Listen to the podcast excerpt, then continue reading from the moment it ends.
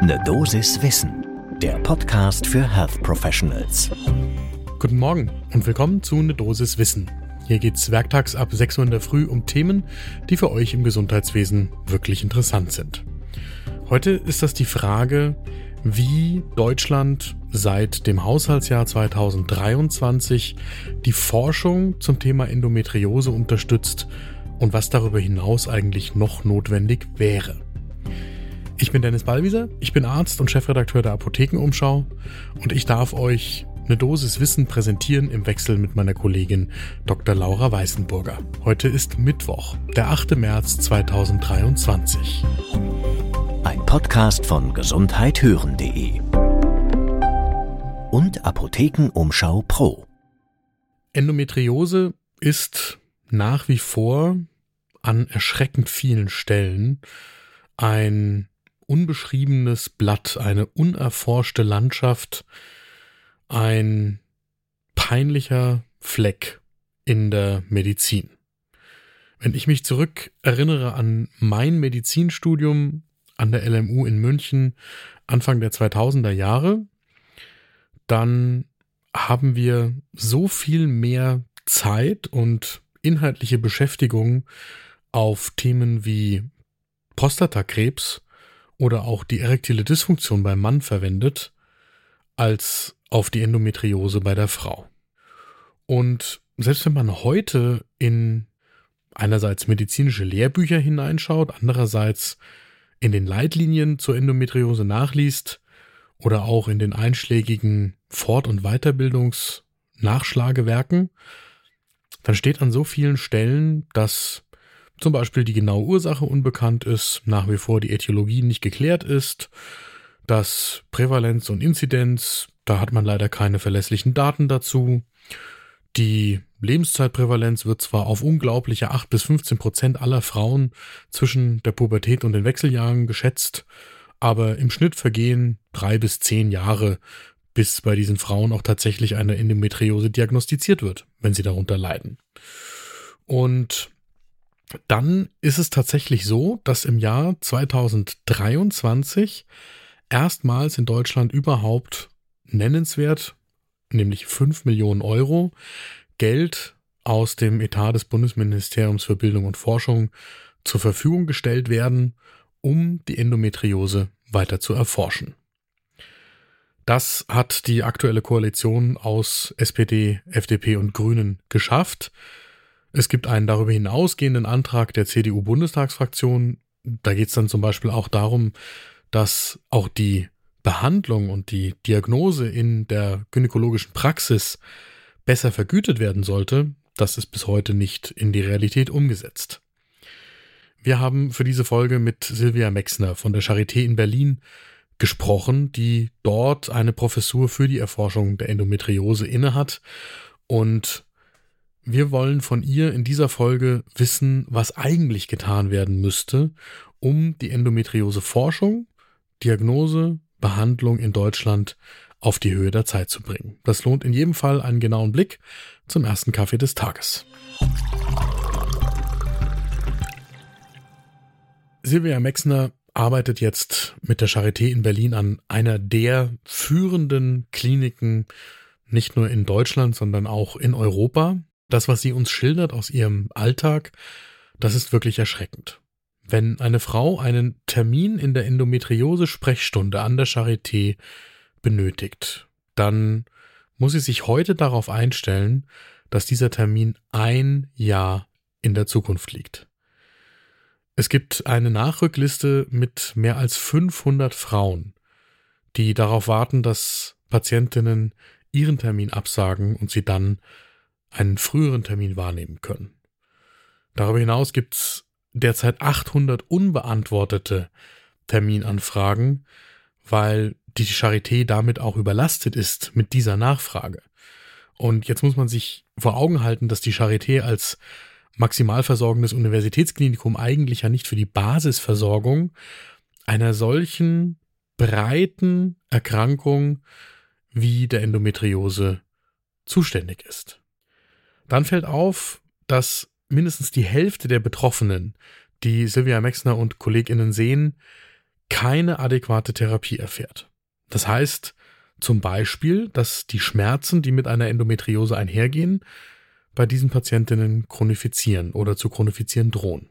Wenn dann therapiert wird, dann liegt der Fokus vor allem auf der Operation, was grundsätzlich in vielen Fällen richtig ist, aber es gibt viele andere Aspekte einer Begleitung einer Endometriose, die viel zu wenig beachtet werden. Und das Problem weit vor der Therapie ist, dass die Diagnose nicht so stattfindet, wie es bei einer derart weit verbreiteten Erkrankung in einer Bevölkerungsgruppe eigentlich Standard sein sollte, in einem gut versorgten Land wie Deutschland. Teilweise werden da starke Regelschmerzen verharmlost und als viel zu normal hingenommen, und pathologische Regelschmerzen werden auch in vielen Settings nicht erkannt. Ein Problem, das hineinspielt und das ja zum Beispiel mit diesem Antrag der Unionsbundestagsfraktion im November letzten Jahres adressiert werden sollte, ist die geringe Vergütung von Anamnese, einer gebotenen Ultraschalluntersuchung, der Beratung, der Erarbeitung eines Therapiekonzeptes und dessen Umsetzung dann. Und das führt dann in letzter Konsequenz einerseits dazu, dass sich zu wenig damit beschäftigt wird. Es führt aber auch dazu, dass zu wenig Erfahrung mit diesen Patientinnen in der gynäkologischen Praxis gesammelt wird. Wozu das dann langfristig führt, die chronifizierten Schmerzen habe ich schon angesprochen. Es drohen natürlich auch ausgedehnte Befunde an den vielen Organen, die von der Endometriose betroffen sein können. Und was für viele Frauen der Trigger ist, um tatsächlich der richtigen Diagnose auf die Spur zu kommen, gemeinsam mit der behandelnden Gynäkologin, ist die eingeschränkte Fertilität. Das ist auch der Punkt, wo die Zeit bis zur Diagnose tatsächlich ein klein wenig sinkt. Also im Durchschnitt liegt es bei 6 Jahren. Bei Patientinnen, die sich in Anführungsstrichen nur mit Schmerzen vorstellen, steigt die Diagnosedauer auf 10 Jahre.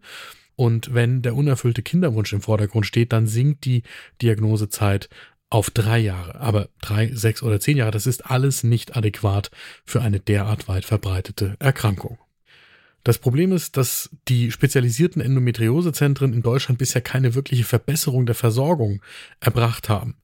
Die sind meist an Kliniken oder ambulanten Operationszentren angedockt, die bieten aber keine echte Möglichkeit zur ambulanten Versorgung. Und viele von denen nehmen auch nur Patientinnen an, die quasi in der OP-Vorbereitung sind. Das Positive an solchen Zentren ist, dass da OperateurInnen arbeiten, die sich mit der Endometriose auch tatsächlich auskennen. Das Problem mit der operativen Therapie ist, dass auch nach einer solchen Operation 2/3 der betroffenen Patientinnen nicht schmerzfrei sind.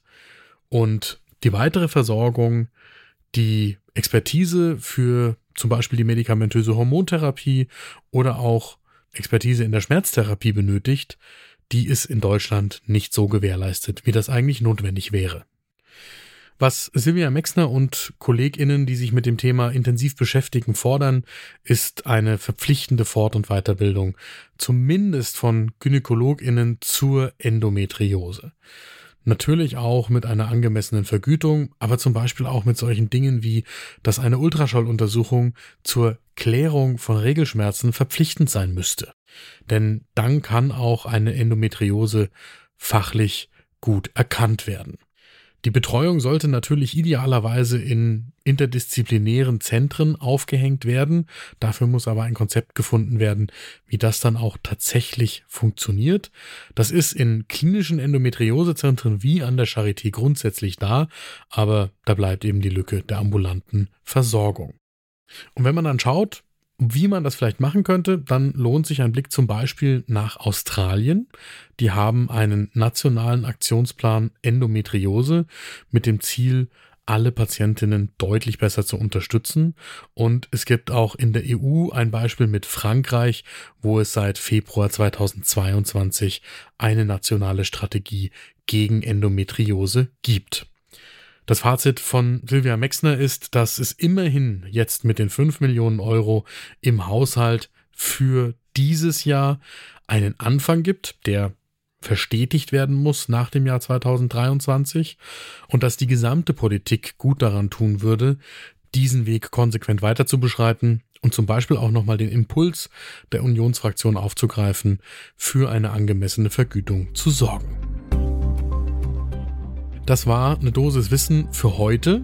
Die nächste Folge gibt's morgen ab 6 Uhr in der Früh, überall da, wo ihr Podcasts hört. Und wenn euch diese Folge zur Endometriose gefallen hat, dann empfehle ich euch unseren Podcast The Sex Gap.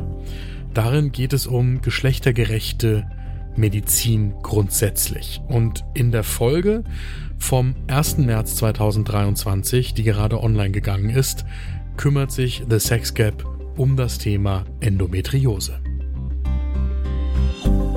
Ein Podcast von gesundheithören.de und Apothekenumschau Pro.